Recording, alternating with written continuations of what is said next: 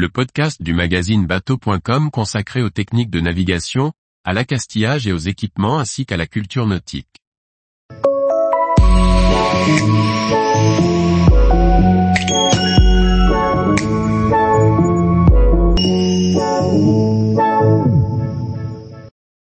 Rouet de pompe à eau, comment éviter de casser le moteur de son bateau?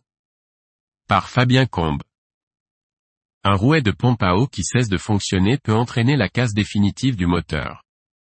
Nous vous expliquons comment s'en rendre compte, mais surtout comment s'en sortir et prévenir le problème pour des navigations plus sereines. Pour l'extraire, une pince multiprise est souvent la plus adaptée et fait généralement partie de la caisse à outils du bord. En revanche, il est déconseillé de l'extraire en faisant levier avec un tournevis sur le plan de joint car il va déformer le corps de pompe et créer une fuite. Pour le remontage, il faut d'abord nettoyer les plans de joint du corps de pompe et du couvercle pour s'assurer d'une étanchéité maximum de la pompe, surtout aux régimes élevés. Ensuite, pour que le rouet sorte facilement au prochain remplacement, il est indiqué de mettre de la graisse sur l'axe et l'ensemble de la turbine. Cette graisse est fournie dans le kit de remplacement, car elle est spécialement conçue pour une bonne longévité de cette pièce. Attention! Il est déconseillé de lubrifier avec n'importe quel type de graisse. Enfin mettre le nouveau joint et refermer le couvercle. S'il n'y a plus de refroidissement moteur sur le circuit d'eau de mer, on pense en premier au rouet. Effectivement, on peut le contrôler pour s'assurer de son état.